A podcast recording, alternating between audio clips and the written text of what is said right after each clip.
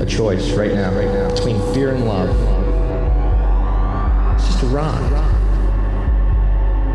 Out of the dark night of ignorance and into the shining light of truth. Expanding reality. A population of citizens capable of critical thinking. We don't see things as they are, we see them as we are. There's a, a level of reality where everything dissolves into a, an ocean of energy. We empower our experience by insisting on our authenticity. That's very profound. Very. Expanding reality. Welcome to Expanding Reality Podcast. I am your host, Brandon Thomas. On this episode, I got a chance to sit down with Brent Raynes. He has written the book John Keel, The Man, the Myths, and the Ongoing Mysteries. Now, uh, John Keel, of course, was into the interconnectivity of high strangeness. He wrote, of course, The Mothman Prophecies, there's many, many books. Uh, and our buddy here, Brent, uh, was able to correspond and had him as a mentor, uh, which is incredibly cool. Now, like Keel, uh, Mr. Raynes is also involved in the idea of high strangeness being interconnected. We have a fantastic conversation, guys. This is one for the books. Uh, you guys just enjoy. So, without any further ado, Brent Raynes. Okay, guys, very, very excited to have the amazing Brent Raynes on the show today. How are you, my friend? I'm doing fine, Brendan. Appreciate it. Well, like I said, it is an honor to meet you, sir. Uh, your reputation is incredible. It's very hard to meet somebody and talk to several different seemingly disconnected people who all know you, who every single person has nothing but wonderful things to say about you, how smart you are, how kind and wonderful you are. So, uh, how do you cultivate a reputation like that straight out the gate? Let's just find that out. Oh, okay. Well, I'll. Uh, the, the, I've, I've let them know that the checks will be in the mail, and uh, see, this is part of your charm. This is part yes. right here. I, I just, you know, I just do the best I can and try to, uh, you know, be open about my research and try to network with others and uh, build that reputation of being someone, you know, other people can count on and uh, and not uh, you know, get all blown up about, you know, my opinion is right and nobody else's counts, you know. Thank you. Uh, yeah. Uh, this is supposed to be about open and honest research and investigations and looking for answers. Um, when you think you got the answer, that's probably when you better back up and re-examine your facts, you know. yes. because this is this is a very complex uh, phenomenon, and it's uh, it's got so many different uh, mixed elements in it. And, uh, you know, in the beginning, I read, uh, I was 14 years old, just read Flying Saucers Serious Business by Frank Edwards. And I thought, uh, I, I know the answer. I know the answer. It's, it's probably extraterrestrial if it's anything nuts and bolts. And, and um, then after a couple years uh, reading you know, writings of other authors like John Keel and Brad Steiger and, and Jacques Vallée, the French scientist, uh, I realized, okay, there's other alternative possibilities. And, and uh, so I got to open up a, a wider range of uh, exploration here. And, and there's a lot of high strange crossover phenomena that occurs in, you know, to experiences. And, and uh, ufology in general has, has had to uh, re-examine their, their motives over the years. I mean, you know, like the repeater phenomena was considered the kiss of death by the Air Force and Dr. J. Allen Hynek and NICAP, you know, the uh, National Investigations Committee, one of the aerial phenomena, one of the major organizations uh, that we had, civilian, civilian organizations uh, that was started up back in 56. And, um, you know, if you had uh, seen more than one UFO, they were considered, well, you probably someone that's, uh, that's UFO should be a once in a lifetime event.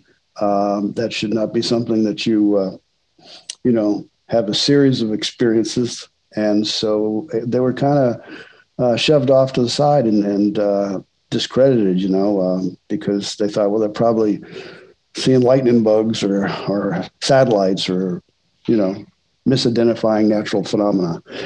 And uh, it turns out, you know, thanks to various researchers uh, over the years, like John Keel and, and Vallée and everyone, and and then of course um, we had uh, Bud Hopkins investigating the abduction phenomena and coming up with what Keel had really discovered in his own investigations years earlier, but uh, had been pretty much ignored. Uh, Hopkins had a gentler version. you know, he didn't get necessarily into some of the uh, high strange areas that Keel did, so he became a little more accepted in the field of ufology.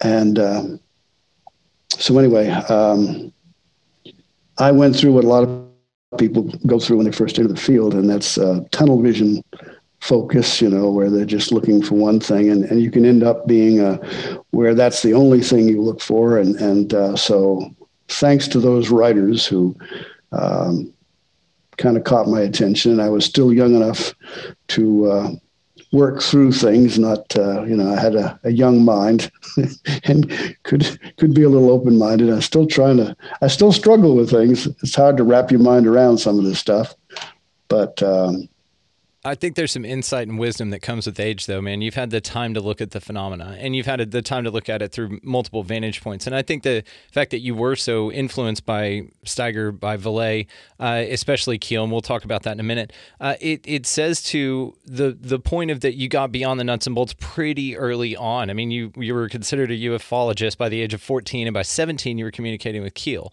So it's interesting to me how you hit on you know, like 12 levels ahead of where most people start. And and there's people I still talk to that have been looking at the phenomena for decades and they still are hardline nuts and bolts. It's coming from this specific star system. They may have changed their minds on the star system, but that's where they, you know, have planted their flag and that's fine. Uh, it's I think like you, I, I do tend to think that it definitely goes beyond it, especially with all the ancillary high strangeness phenomena associated with it also something I want to get to here in a minute. But um, so you and I met through uh, me getting a hold, or uh, Barbara and Lynn um, actually getting a hold of me, and they wrote the book Convergence. Uh, I read your your section in there on it, and then contacted you immediately. I was like, I have got to talk to this guy. And again, it's just like with them, both of them, with Bob Davis, with everybody that I've talked to, love you. So, like I said, I'm, I'm looking forward to this. This has been a special one for me. So, uh, your book, though, um, John Keel, The Man, the Myths, and the ongoing mysteries is awesome. You sent me a copy of it and it is very well written. The things that you cover in there are incredible. It's the scope, the high strangeness scope, which is what I'm really excited to talk to you about. So, how did you get involved with Barbara and Lynn specifically?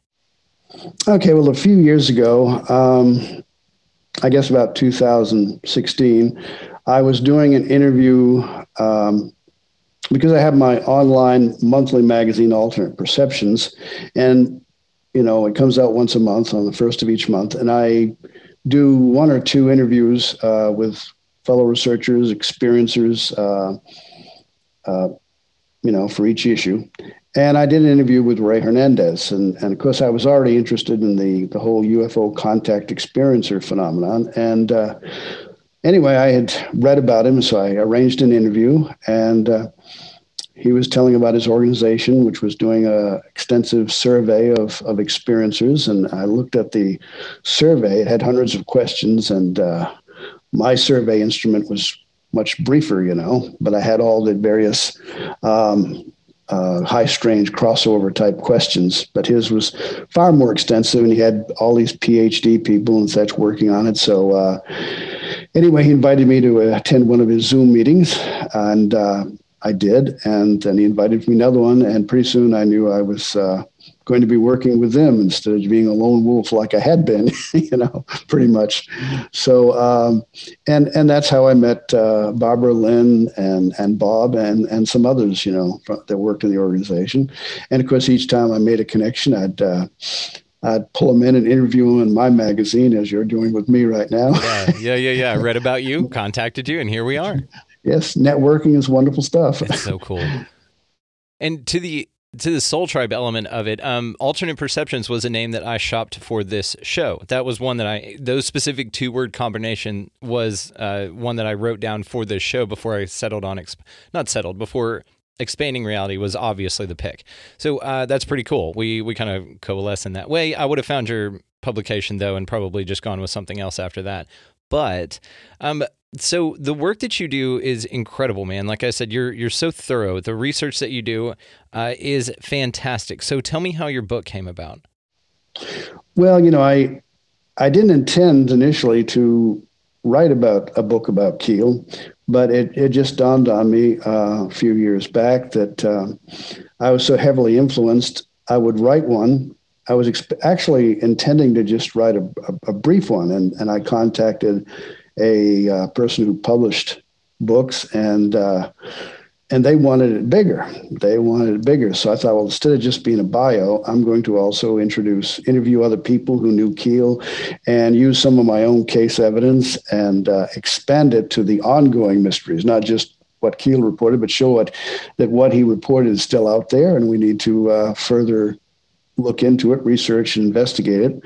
And so um, I presented it to this person, and then they told me well they they weren't doing that now. So then I presented it to Rosemary Guiley, who uh, did a very thorough editing job, and in fact she encouraged me to. Uh, she knew Keel, and she contributed a foreword, and she also I interviewed her about Keel, and she suggested some other people that I interviewed, like Michael Grosso, and uh, I also found uh, found out about a one of his uh, uh, literary agents, uh, Sandra Martin, who uh, used to live in New York City, and, and she and Keel used to get together regularly for lunch on Thursdays. He would uh, they would go down the street to a a uh, little restaurant on the first floor of a, an old hotel where a bunch of magicians would gather because Keel was a, uh, a big fan of uh, magic. In fact, he almost uh, went into the field of being a stage magician instead of becoming a writer. But he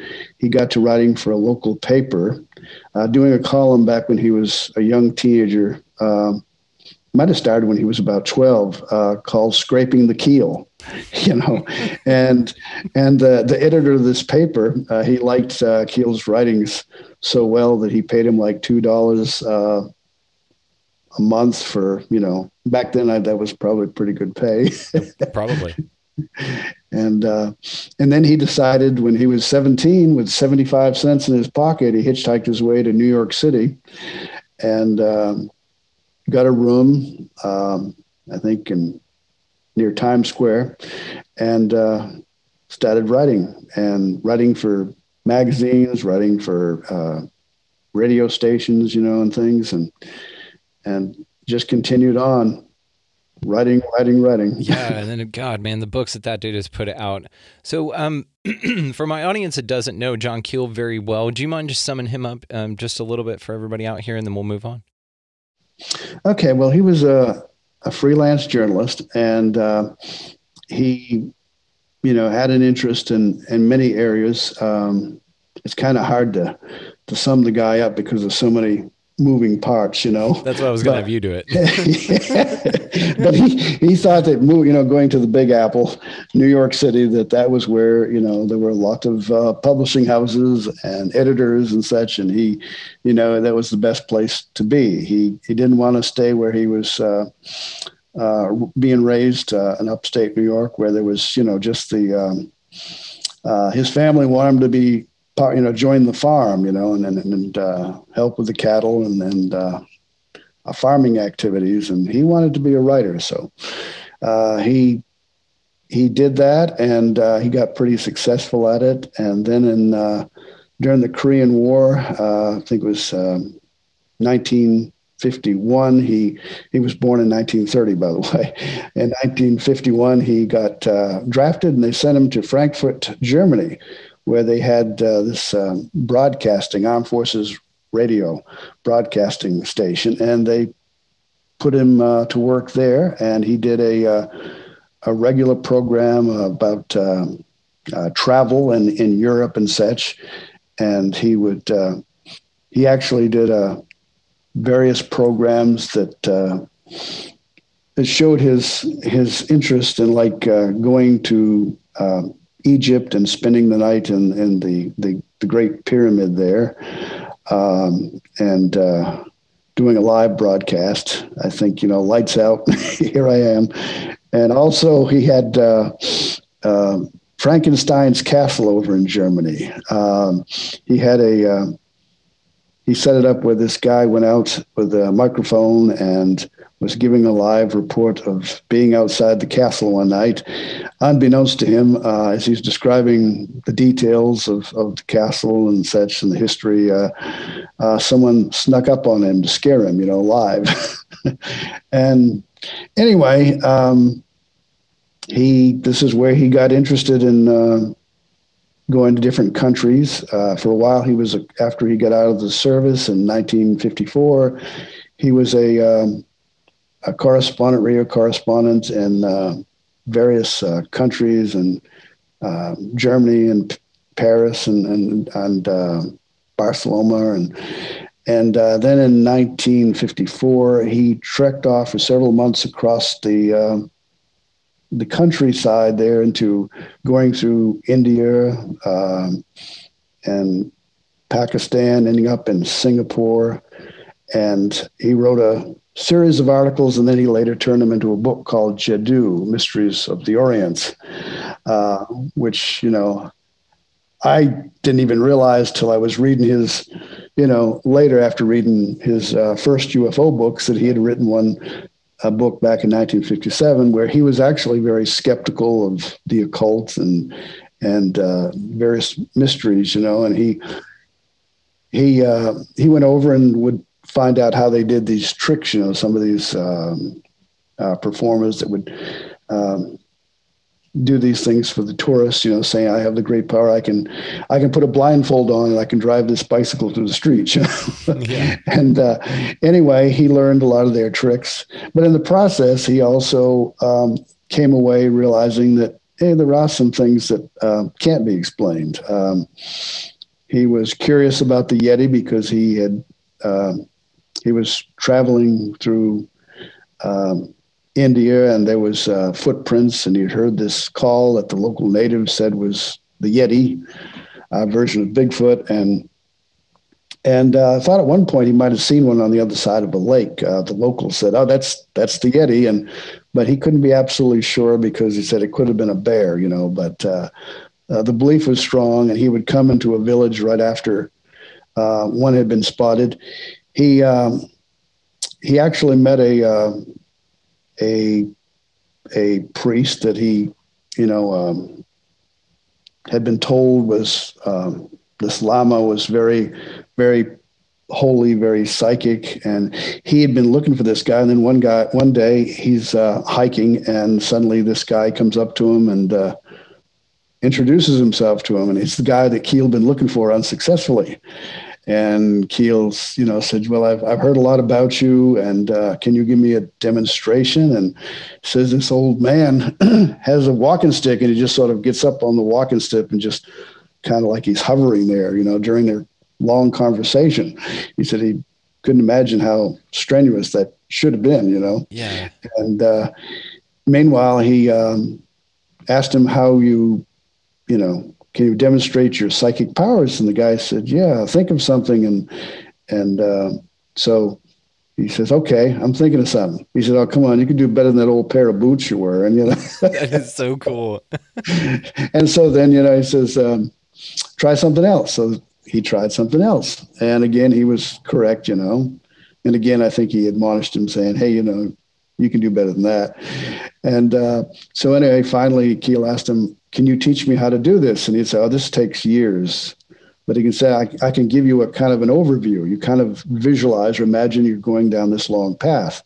And as you're going down this path, various things will appear to you. And you pay attention to the things that appear to you, you know. And uh, one time he was in a, a temple, and this monk was going to, uh, he was, I think, sitting in front of a, a Buddhist statue and he was going to call in the spirits. And Keel is sitting there and thinking, okay.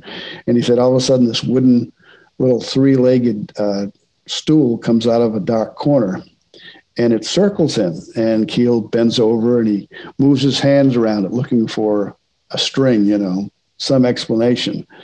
And uh, he said, meanwhile, there was a some kind of a noise on the roof, and there was a, a wind blow out a candle, you know, and then um, the stool scurried back to another corner. After which he, you know, the session was over and he went over and examined the stool and he could find no explanation for, you know, uh, how that was done.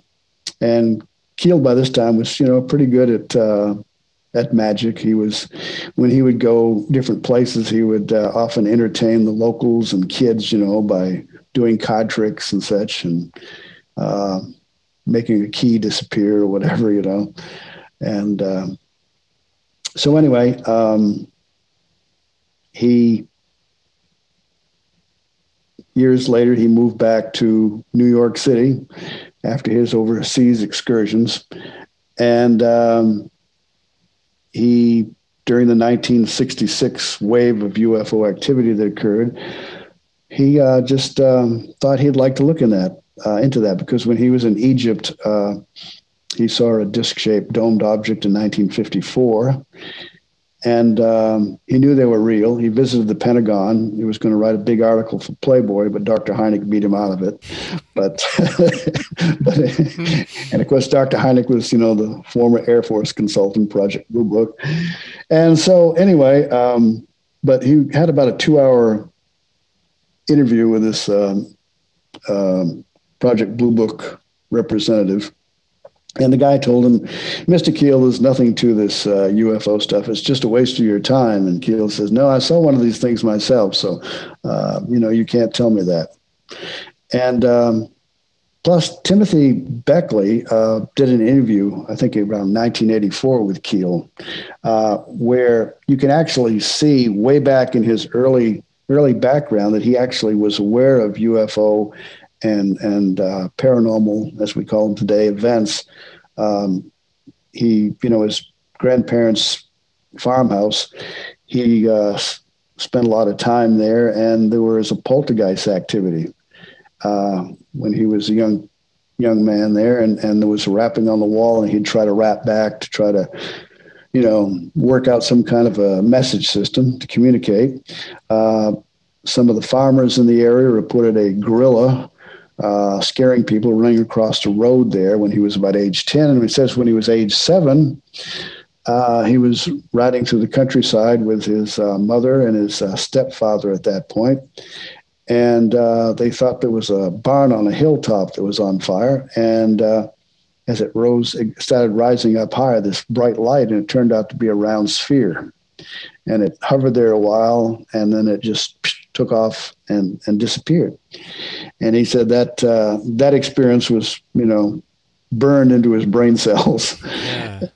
And so when this wave of sightings happened in 1966, he had just sold a book and sold about sold about 80,000 800,000 copies and he had some money in his pocket so he decided he was going to get into investigating UFOs and like me and a lot of others at the at the beginning he thought it's ET, you know. And after about a year of uh, looking into it and traveling around and talking with a lot of people, he decided it was a little more complex. And I think that uh, his experience earlier with, you know, the UFO and the paranormal stuff, and even uh, the gorilla, which was, you know, uh, helped helped to clue him in, you know, and of course his experiences over in the uh, over in the east. Yeah, nothing so. like a giant gorilla to shake your perceptions a little bit. Now, um, I, I want to get into why uh, Keel felt the way that he did and, and, the conclusion that you've come to, and the one that I'm a little bit on board with as well. Um, but I want to talk about how you and Keel uh, used to correspond. So, what I like about your early interaction was you started to reach out and you wanted to know about UFOs. And he wrote you back, encouraging you to instead familiarize yourself with the medical and psychiatric studies instead before you started UFOs. So, was that significant? Yeah, that was, uh, he said to kind of study the medical psychiatric studies of, uh, uh, you know, religious visionaries and such, and uh, also uh, parapsychological literature. Um, and because he he felt that it was far far more complex and, and in fact he you know in, in his writings as well as Vallée uh, mentioned about uh, like fatima portugal you know that that event there uh, the dance of the sun back in 1917 was re- really had many elements classic of a classic ufo encounter and there was a series of interactions uh, with these young children. And uh, so he became interested in, in, a lot of the religious uh, phenomena and their possible associations with uh, the modern UFO contact experience. And uh, in fact, I wrote a chapter uh, for you know the free organization Beyond UFOs, and my chapter. Uh, chapter 13, my lucky number, you know, uh, was was on uh, you know a lot of the Marian apparitions and how they're the, the, similarity to you know the UFO contact experience and such. So um, it was very good advice, and of course the uh, I never got into being a psychologist or psychiatrist myself, but I've always networked with people. You know, um, one of my early correspondents, uh, really from about 1973 until he passed in 2010, was uh, Dr. Berthold Schwartz, who was a, a psychiatrist. Um, originally from Montclair, New Jersey, he eventually retired to Vero Beach, Florida. But uh, I met him twice, and uh, we corresponded extensively. And when I was out doing my own field work and such, I would write to him about my own cases to get his own thoughts on them, you know. And uh, I even called him up uh, one time. We had a case in Maine of two young men who um, described they felt they'd had a UFO uh, encounter with missing time. And uh, so I called him up on the phone. And he actually drove up from New Jersey to Maine, where I was living at the time, to uh, look into the case, and wrote it up for wrote it up for uh, Flying Saucer Review over in England, which was a pretty prestigious magazine that carried reports from all over the world. Um, many people who were investigators would would submit their uh, their findings on different cases to that that magazine, and then later he took that and my own article uh, that was in Flying Saucer Review to put into his book, uh, a two volume book entitled UFO uh, Dynamics, which uh, Keel said was one of, um, he wrote in Fate magazine, was one of uh, the best of books out there, and then he'd complain that it was ignored by the UFO buffery, and uh, and uh, you know, uh, Dr. Schwartz actually was brought into the field by John Keel because in 1968, Dr. Schwartz, who whose interest was really in parapsychology, he wrote a uh, an article from a medical journal, and uh, it was on four cases that he had come across of people claiming to have seen UFOs. And in one case, afterwards, there was poltergeist activity with one of the the witnesses, and uh, it was it made uh, Paul Harvey's uh, broadcast. And so Keel picked up on it and contacted Dr. Schwartz. And Dr. Schwartz was intending this to be his swan song. You know, after writing that one article about UFOs, you know, he was going to go back to psychiatry and parapsychology. And Keel wrote him and, and essentially told him that there's plenty for you to do in the UFO field. And don't worry, you'll still have parapsychology things to look at, you know. and so uh, they became quite well acquainted. And uh, well, I never met uh, Keel in person. You know, I, I, did meet Dr. Schwartz in person, and uh, you know, uh, but I, I, gained a lot from you know both of their knowledge and insight into this. I feel there's a lot of serendipity that's wrapped up into the, your story and how you got started in this. So there's there's a lot of like synchronicities, as he would say, just kind of like like he told you, you know, just pick up, or like that guru told Keel, just pick up on things along the way. I think the universe does that for you. The universe will drop little hints, you know, depending on what you think our reality is you know, there's these little acorns along the way that allow you to kind of shift the direction of your life as long as you're willing to pay attention to them. And then, of course, confidence is just a series of successes. After you've gotten a few successes, following those trails and them leading you to the next, you know, and then to the next, then then it just becomes this the way that the world communicates with you. It's an interesting phenomena in itself synchronicities by themselves. So the the fact that you were even corresponding with Keel, that Dr. Schwartz uh, took you on, and you guys just you you hit it off right away, and then Keel even gave you some pointers. He said, "Okay, look, we we've already covered this part of it. Just start here, and then move on from there."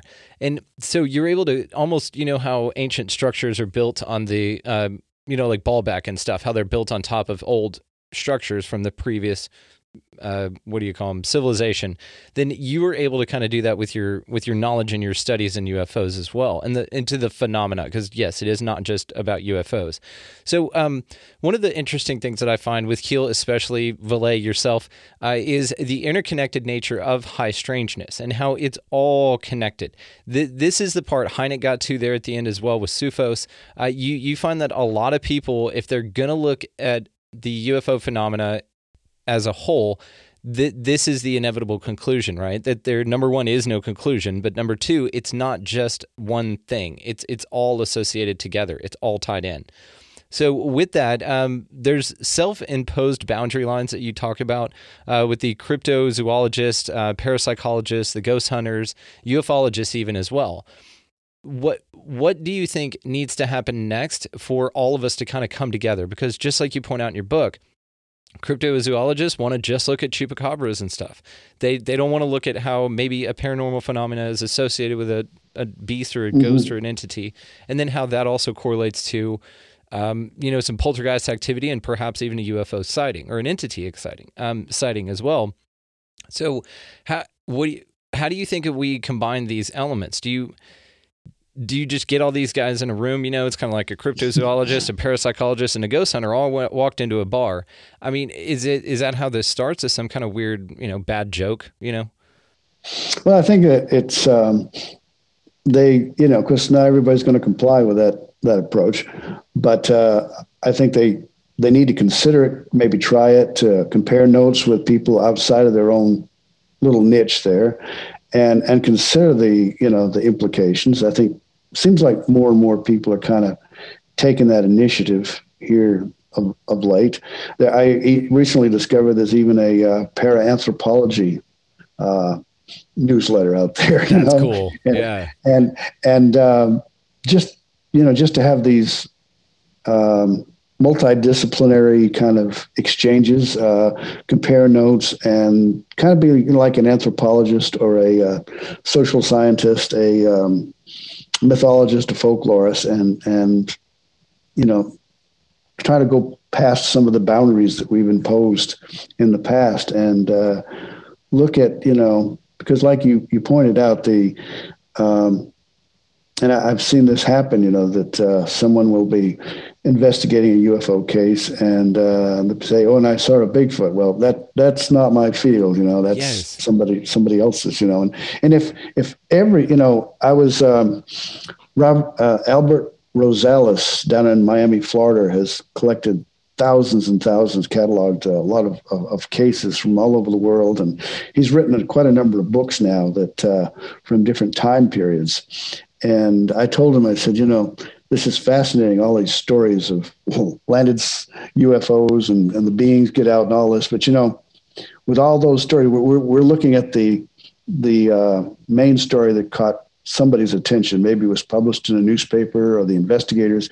But how many times has anybody actually followed up on it and asked them, hey, you know, what other unusual experiences, not UFO, but just unusual experiences and, and got some history on these people and maybe followed them, uh, you know, for a number of years to see if, you know, anything else happens to them, followed up on their, their experience. Um, I know that uh, the reason I ended up uh, being in touch with Dr. Schwarz was because there was a, a, woman in Florida that I had met, and she was a fellow researcher and an experiencer who had had a, uh, a close encounter followed by poltergeist activity and eventually entities appearing in her home. And uh, she had written to John Keel and Dr. Schwarz, and uh, and so she was the one who actually put me in touch with Dr. Schwarz. It was, you know, a fellow researcher and experiencer. And at the time I met her, um, it was I was in the Navy. My ship was home ported, destroyer escort at uh, Mayport, Florida, and uh, her husband was actually in the Navy, and she lived right on base. I remembered before I went into the service that I had corresponded with someone uh, in that area, but I had no idea that it was. She had a PO box in another city, but actually she, she was right there on the base I was. So you know, talk about serendipity or synchronicity. I you know I'm thinking I'm in the Navy. I'm not going to have any any UFO uh, field work to do, whatever. I'm committed to this, and uh, I'm and actually the redirections that happened in my life often put me in places that uh, I probably never would have arrived at and were very deeply meaningful, you know. And uh, so while I was there, the flap of 1973 erupted. I even took a plane out to uh, New Orleans and got with a researcher out there that Ramona, the lady in Mayport, uh, had uh, told me about, uh, Milton Scott, and he drove me over to uh, Pascagoula, and I met Hickson and Parker, and and visited the site where they said the abduction occurred just ten days after, you know, it allegedly happened. You know, Damn. and and uh, while we were investigating a sighting of a woman who had seen uh, two disc-shaped objects two nights in a row near a Jacksonville uh, Naval Air Station, just down the road from from there. Um, Ramona thought to ask, you know, I'm still a little wet behind the ears, and she says, uh, you know, ma'am, have you? I'm paraphrasing. Um, had any other unusual experiences? And she says, no, no. And then it sunk in a while. And she said, well, you know, there was a time Oh, it really scared me. Uh, a friend had died, and then suddenly his voice was on the phone and saying he's coming to the house. And I'm, I start crying. I say, "No, no, no! Don't come! Don't come to that!" You know, and said it sounded just like him. And then telling about being in a séance, and she saw this apparition. And then there was another story, and it was one right after the other. And so that that really made me realize, um, you know, that uh, you need to ask not just about the UFO, but to open people up about other experiences. Of course, Ramona knew this because she was an experiencer herself. Uh, since childhood, she had uh, had experiences of spirits and such. And then this UFO encounter in 1967, that was just another anomalous rung on the ladder, you know. And uh, and then she was um, able to, thanks to Keel, I kind of put together the whole UFO. Um, poltergeist thing that happened afterwards. And she wrote to him really to, I think, to get some. Uh, she was concerned because she was having these experiences with, with balls of light and entities coming into her room, always around three o'clock in the morning. And then her son would come into her room. She hadn't said, she said anything to her son. And then suddenly he was describing that there were these dark figures and they were they were threatening him, you know, and he was scared. So he wanted to come and sleep in her her bed that night. You know, he was a young teenager, and uh, so um, anyway, um, that's how you know. And it was just it's just so curious uh, how how all these things, like I say, start because you're you think, oh gosh, I'm way down here and I'm in the Navy and I'm way, way away from what I really want to do. And of course, as I I told you that that would have been in uh, 73 and 74. And it was in uh, uh, 1975 when I got out of the Navy. I was still in uh, out of active duty. I was I was still going to reserve meetings, but I could travel around the country and interview people. And I went from Maine to Florida, spent most of the summer uh, on on the road in in '75, and you know, um, and met a lot of people in different different states uh, Indiana, Ohio, uh, Pennsylvania, and, and Tennessee, and uh, Florida, and uh, then back to Maine eventually. But of course, as it ended up, I, I um, ended up back here in Tennessee.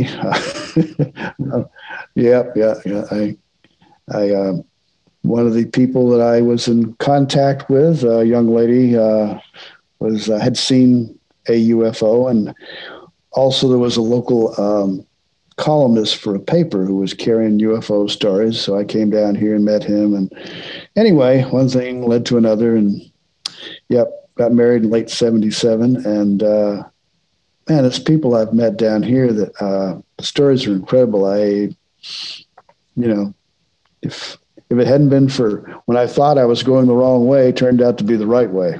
It reminded me reminded me of uh, an author who's passed away, and a lot of people don't remember him now. He was a, a psychic researcher named Harold Sherman, and uh, he uh, wrote a lot of books, which I think I got about seven on a bookshelf in the next room. Uh, he had what he called ESP Research Associates organization out of Little Rock, Arkansas, and he wrote books on uh, you know uh, psychic phenomena, ESP abilities. He gave instructions on how to do out of the body experience. He had one one or two himself, and he carried he you know uh, wrote about a lot of people's experiences like that and a lot of his own experiences, uh, as you know Barbara and Lynn did with their convergence. And one of the things he'd say was, you know, to focus in your mind what you want to accomplish, because like attracts like in the realm of mind. And so I became so obsessed, I think, with UFOs, I couldn't help but think that maybe, uh, yeah, like attracts like. And, and uh, even when I thought that I was, uh, you know, I'm, I'm in the Navy now, uh, I'm going to have to put this UFO thing on hold. Nah, it didn't work out that way at all. I I, be, I was still quite active, you know, and uh, it, uh, yeah, I don't think it would have been near as exciting if I hadn't gone into the Navy at the time. Well, I do have to say, firstly, uh, thank you for your service. I have a high reverence for folks that join the military because that's the, the I think one of the bravest things you can do. I don't necessarily always agree with the reason that those resources are utilized, but uh, I do have a high reverence and a separation between the war and the individual. So thank you again, sir, for your service. I oh, honestly, well, bottom of my heart, appreciate it. Well, well thank you, know, you, And you say like attracts like. That's one of my favorite podcasts, actually. Uh, there's a guy named Pat Mahan. He runs that one. Um, he has been on the show. We we're doing quite a bit. We've got a bunch of big things coming up in the future. His podcast is called Like Attracts Like. See, this is oh. another synchronicity here, brother. You know, yes, it is interesting geographically where you're at. Uh, do, have you ever heard of an author named Trey Hudson? Um, yes, the uh, Meadow Project. Yes, I think is the book. Yes. I haven't read it yet, but it sounds quite intriguing, and it sounds like maybe the site is down close to Jacksonville, um, Alabama, which my friend Dr. Berthels, I mean Dr. Dr. Greg Little, yes, um, yes, uh, has uh, included one of his books on on uh, Alabama sites, and and uh, my family and I went down to follow up on what he'd written.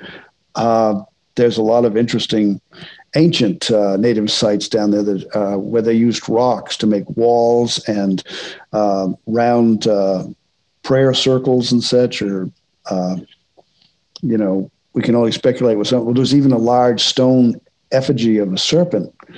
I think it's like 170 feet long or something, and and there's lots of sites. And so, I've kind of wondered if maybe I think that his um, uh, the activity around his property is is you know they've compared it to the Skinwalker Ranch is kind of maybe down in that area, and you know I it's interesting about you know Kielfeld. A lot of the ancient sites were were where a lot of these uh, paranormal and UFO things occurred, and you know we've kind of been you know Greg and I have both been interested in this. Greg, I've known him since I really started Alternate Perceptions as a little newsletter back in in '85, and he's been uh, contributing and, and helping me with that whole effort. Uh, in fact, uh, in '93, you know, besides just writing articles, he said, "I'll I'll become a co-editor and publisher for you." And and we started out with uh, this magazine here, and it, this this was like up to uh, 68 pages.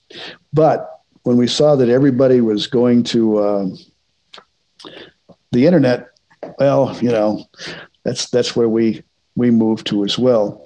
Uh, but at the time, we had uh, distributors across the United States and up into Canada, and we really wanted to, you know, recreate the uh, Fate magazine formula, you know, uh, where we didn't just deal with the UFO, which was which was our burning interest when we first met, but also uh, Greg has also written an encyclopedia on ancient Native American Indian mounds and and uh, earthworks, and and he's very interested in that and very interested in Keel. So we had all these common things, and that's another thing. If I hadn't ended up in Tennessee, uh, he lived over in Memphis, and uh, and you know we we would have probably never met. you know, yeah.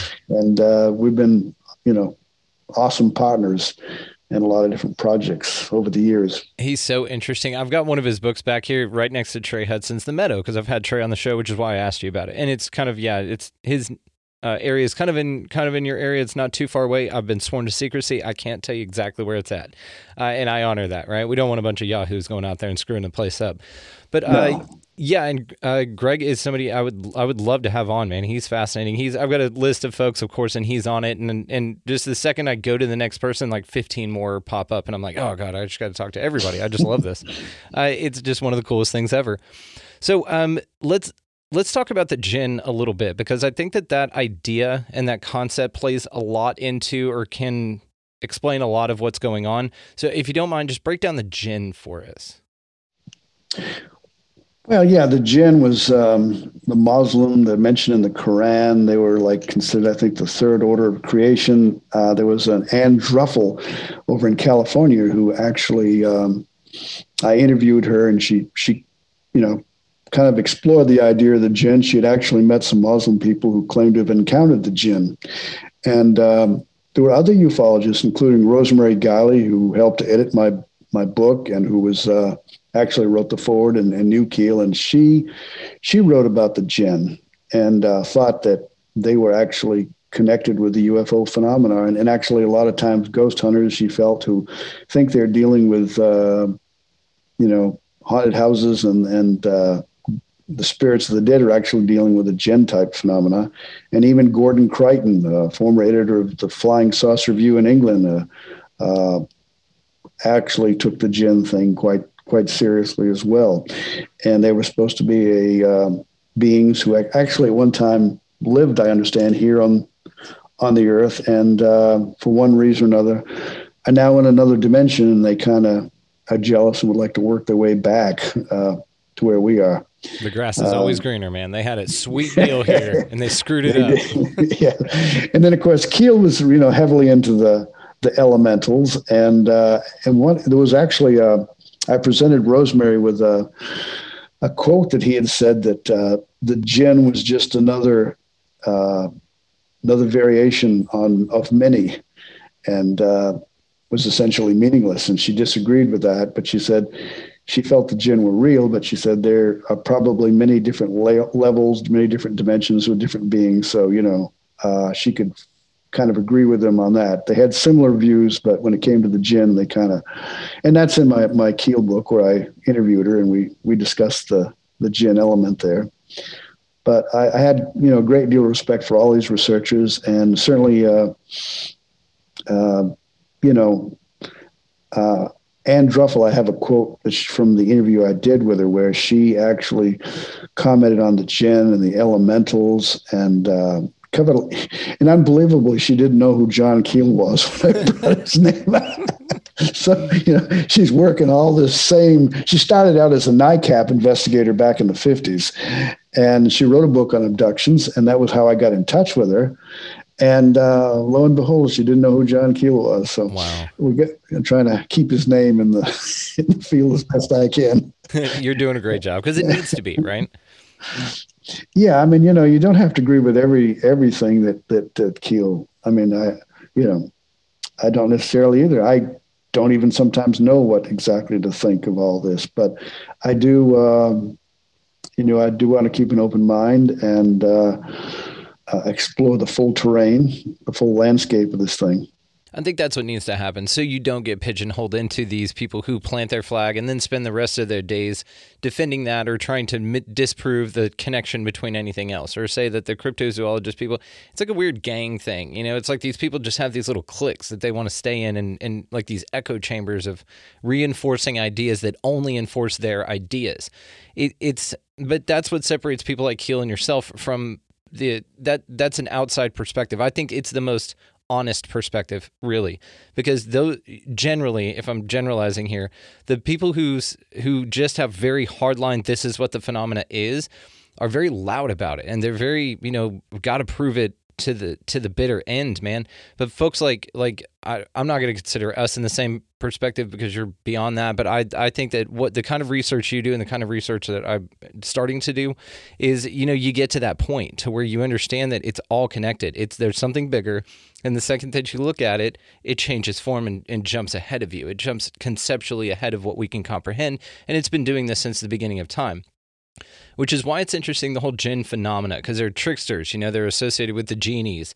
Um, they're they're just kind of kind of crappy entities to be honest with you I, from my from my research but what's interesting about this whole damn thing and mediumship and ufos and the whole phenomena itself is that it could be and i'm not ruling it out here just one entity screwing with everybody. You know, it's just a bunch of trickster gods screwing with everyone. They appear as fairies, gnomes, Bigfoots, poltergeist activity, ghosts, UFOs, anything that they can do to be mysterious and separate themselves from the reality in which we're tethered to.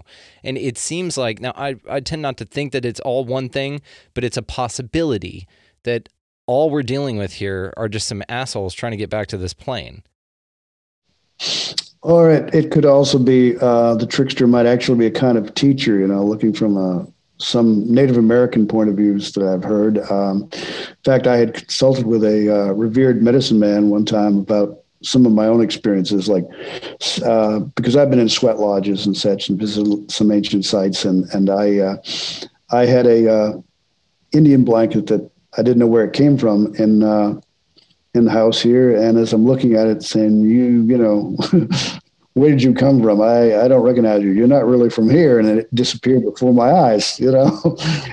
and it just slowly, like you know, you know, it's it's on. Uh, top of this dresser and I had seen it about a month before and I thought ah my wife just threw that up there it's you know and I turned the light out and went to bed and then the morning it wasn't there so I kept thinking, oh, I blew that, you know. Yeah. and and then it, um, you know, one night I, I wake up and there it is on top of the dresser, and uh, dresser drawers, and and I it's on the very top. It's uh, folded, I think, a little differently, but uh, it's definitely, you know, I sit up in bed. I turn on I turn on the light. Uh, for some reason, I I woke up and uh, there it is. And I, I stretch my arms out. I think, okay, go like this. I pinch myself.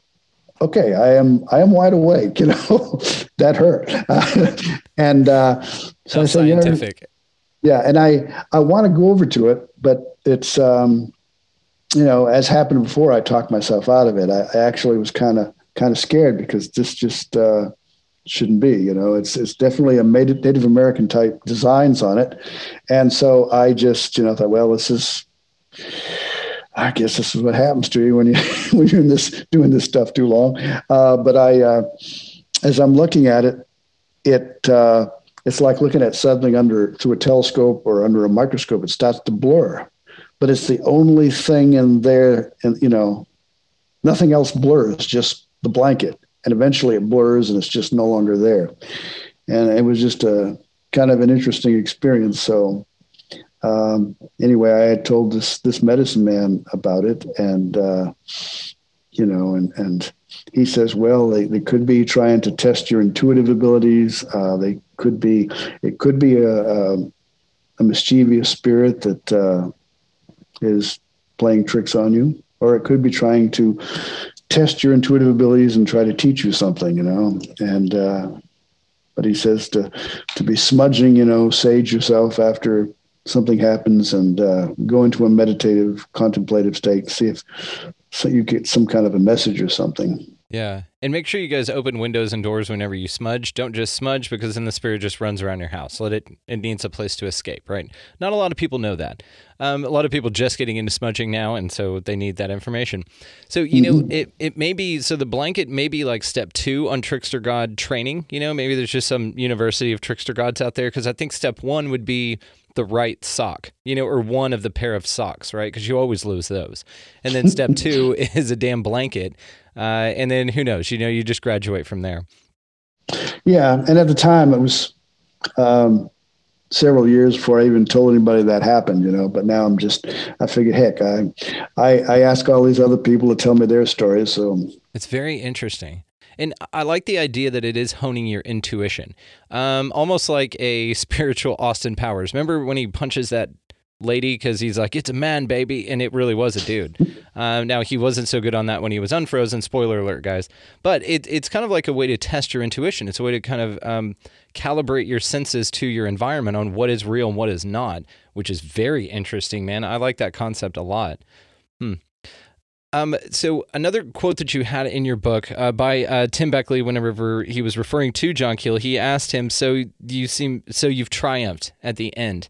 And of course, Keel just replied, "We have only opened Pandora's box. Instead of solving the mystery, we've created many new ones."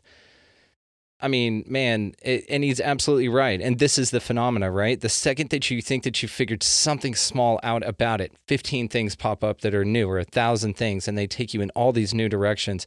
And it really does mess with you. It, it's a way to calibrate your intuition. Maybe that's all that is as well. The whole damn thing. It's, it's interesting, man. I, like I said, I love your work. I'm going to be definitely um, uh, linking your book in the show notes here.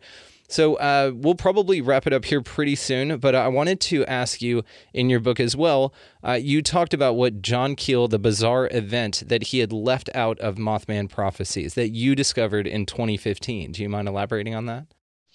Yeah, there was a, a gentleman that he had known. Uh, in fact, in, in the Mothman prophecies, he describes how the guy showed up at his apartment the night that the Silver Bridge collapsed, and and uh, that Silver Bridge collapsing kind of figured into uh, various people's and in Point Pleasant, West Virginia, their premonitions that something was going to happen. It seemed to be related to the river. Uh, Mary Hyre, the newspaper lady who uh, he met there in Point Pleasant, uh, described how there were Christmas packages in in the uh, Ohio River, and people were, you know, crying, screaming, and such. And then on December fifteenth of of uh, 1967, um, it happened. You know, the bridge collapsed, and there were Christmas packages and uh, floating on the Ohio River, um, and you know he. Um, he said that was a very significant event um, but the thing was that, and what he didn't put in his book, for you know, uh, he he, I'm not sure why he talked about it with different people, and uh, this guy that I, first time I had heard the story, I was he was one of the people I was interviewing about Keel for the book, and he shared with me uh, a story that Keel had told, which he sent me the the actual letter, a copy of the letter that Keel wrote when he discovered this this out. The guy, the guy had um, been a friend of his since, you know, he was best man at his wedding, I think, in 1950, and so he'd known him a number of years, but he hadn't seen him in a while. And suddenly he shows up at his apartment. He's sitting there, and uh, got the TV on, and suddenly the news comes out about the bridge collapse on the Ohio, and and you know it's startling to Keel, and he's upset, and uh, you know, like he, um, this is confirmation that you know these people having these experiences, these dreams. Uh, it was building up to this, and you know, he was upset that the intelligence didn't reveal. Um, uh, the exact details, so that maybe somebody could have done something to prevent it, you know. And so he saw that as as as as very negative. Um, but um, anyway, this this friend was um, there, and they conversed. You know, they got you know, been I think several years before they'd been in touch, and they even stepped out to go have lunch and afterwards, and uh, maybe that's actually before. And then they went uh, to a Jim Moseley talk somewhere uh, in in Manhattan there. And I, I, tried to get with people. I mean, this was back in, you know, uh, 1967. Uh, and, uh, you know, a lot of those people are gone. I thought, you know, every time somebody gets together and does a talk, there's pictures, you know. Well, because years, a few years later, I think over two years later, Keel writes in this letter to this guy who was in the apartment that night and said, "Yeah, there was he was a big, tall guy, had a powerful handshake." Um, that um, uh, he saw the guy's wife at Macy's and said, "Oh, I, I met your husband, you know, uh, a while back. How's he doing?" And uh, anyway, they got talking, and he said, "She says he, you know, he passed away. He he died." Uh, he says, "When?" It says, "In July 1965, heart attack." He says that can't be. Uh, I saw him in December 1967, and uh, said she got rather indignant you know, he says, she says, you sure about the date, the year? And, you know, she says, John, don't you think I was there? Don't you think I'd know? He said she got rather upset with him, you know. And uh, so that was quite a quite an anomaly. And uh, I talked with a couple of other researchers who had spent quite a bit of time with with Keel at um, the 2003, I think it was, uh, Mothman Festival in West Virginia, Point Pleasant, West Virginia, which has become a annual event. And um, these two gentlemen, uh, Tim and, and uh, John Frick from Maryland, uh, they spent uh, a number of hours with him. And he mentioned this story and said that, um, you know, described the same thing that I had heard from this other guy. Um, and they said, uh, he didn't mention the name, but he said, is um, um, uh, let's see. What do you think about that, John? Um, and he his response was that it hurts my head too much to think about it very much at all. You know, it yeah. was uh, that was just something that had been keeping him awake a number of nights, and and that was Keel's uh, response to it. Now, for a lot of people, you know, there was this very negative thing, but then a, a person comes back from the dead and is so physical and has this guy's memories and is just as physical as you or I. Uh, that really blew his mind. And, you know, for a lot of people, that would have just been a very uh, deeply spiritual and positive paranormal event but for Keel, it was, uh, you know, he had difficulty with it because he was thinking ultra terrestrials, they can imitate our voices, they can imitate our appearances. This, you know, and he'd been, a you know, he'd often described himself as a lifelong atheist, although he would tell friends that, well, just to be on the safe side, I'll call myself an agnostic, really. But so I asked him once. I asked him once when we were talking on the phone. I says, "You know, what do you think about the Marian apparitions? Uh, what about angels and such?" And he says, uh, "Well, those those always turn sour in the end." So he didn't, you know, he didn't he didn't really give him a real positive spin. So that's you know I still want to find the positive in this, you know. Yes. And and I think that maybe sometimes you get the positive and the negative, and and you've got to really uh, try to uh, find which one is really the one, the thread that you really want to pull on, and uh, which one helps you the most in your your journey through this life. And this is what the phenomena sounds like, right? It's just like our real reality. And this is what kind of anchors it to this reality in some ways or allows it to interact with this reality is that it's dualistic in nature. You've got the, you know, you've got the positive benefits and the negative benefits, just like you said, the things that serve you, the things that don't serve you. People have positive and negative abduction experiences. It's this dichotomy. It's a, it's again, it's anchored in this reality. So of course it would be dualistic in nature. Um, it, but it's still fantastical. It's still fascinating. So I would would be remiss before we wrapped if I didn't ask what your opinion on the phenomena is. What do you think we're dealing with? What do you think's going on here? Mm. Well, I um, I kind of think in some ways it's it's it's a very, as I've already said, very complex. It's a real uh, difficult one to wrap your mind around when you get into the total picture, the big picture, as it seems to be. And and I would, you know, I think that uh, Brad Steiger called it the other because he didn't know just what to call this. And I've kind of got the feeling here of late uh, that we're going to learn kind of more about ourselves than the other. You know, Mm. eventually we may get to the other, but I think along the way we're going to find out more about our ourselves, about human psychology and potential. And uh, I think we have to use a, a great deal of discernment in this field because not everything is what it appears to be on the surface. Um, Perfect. You nailed it. I'll stop. I'll No, stop I- right there. honestly, I had to cut you off. That's it. Just stop. That was perfect.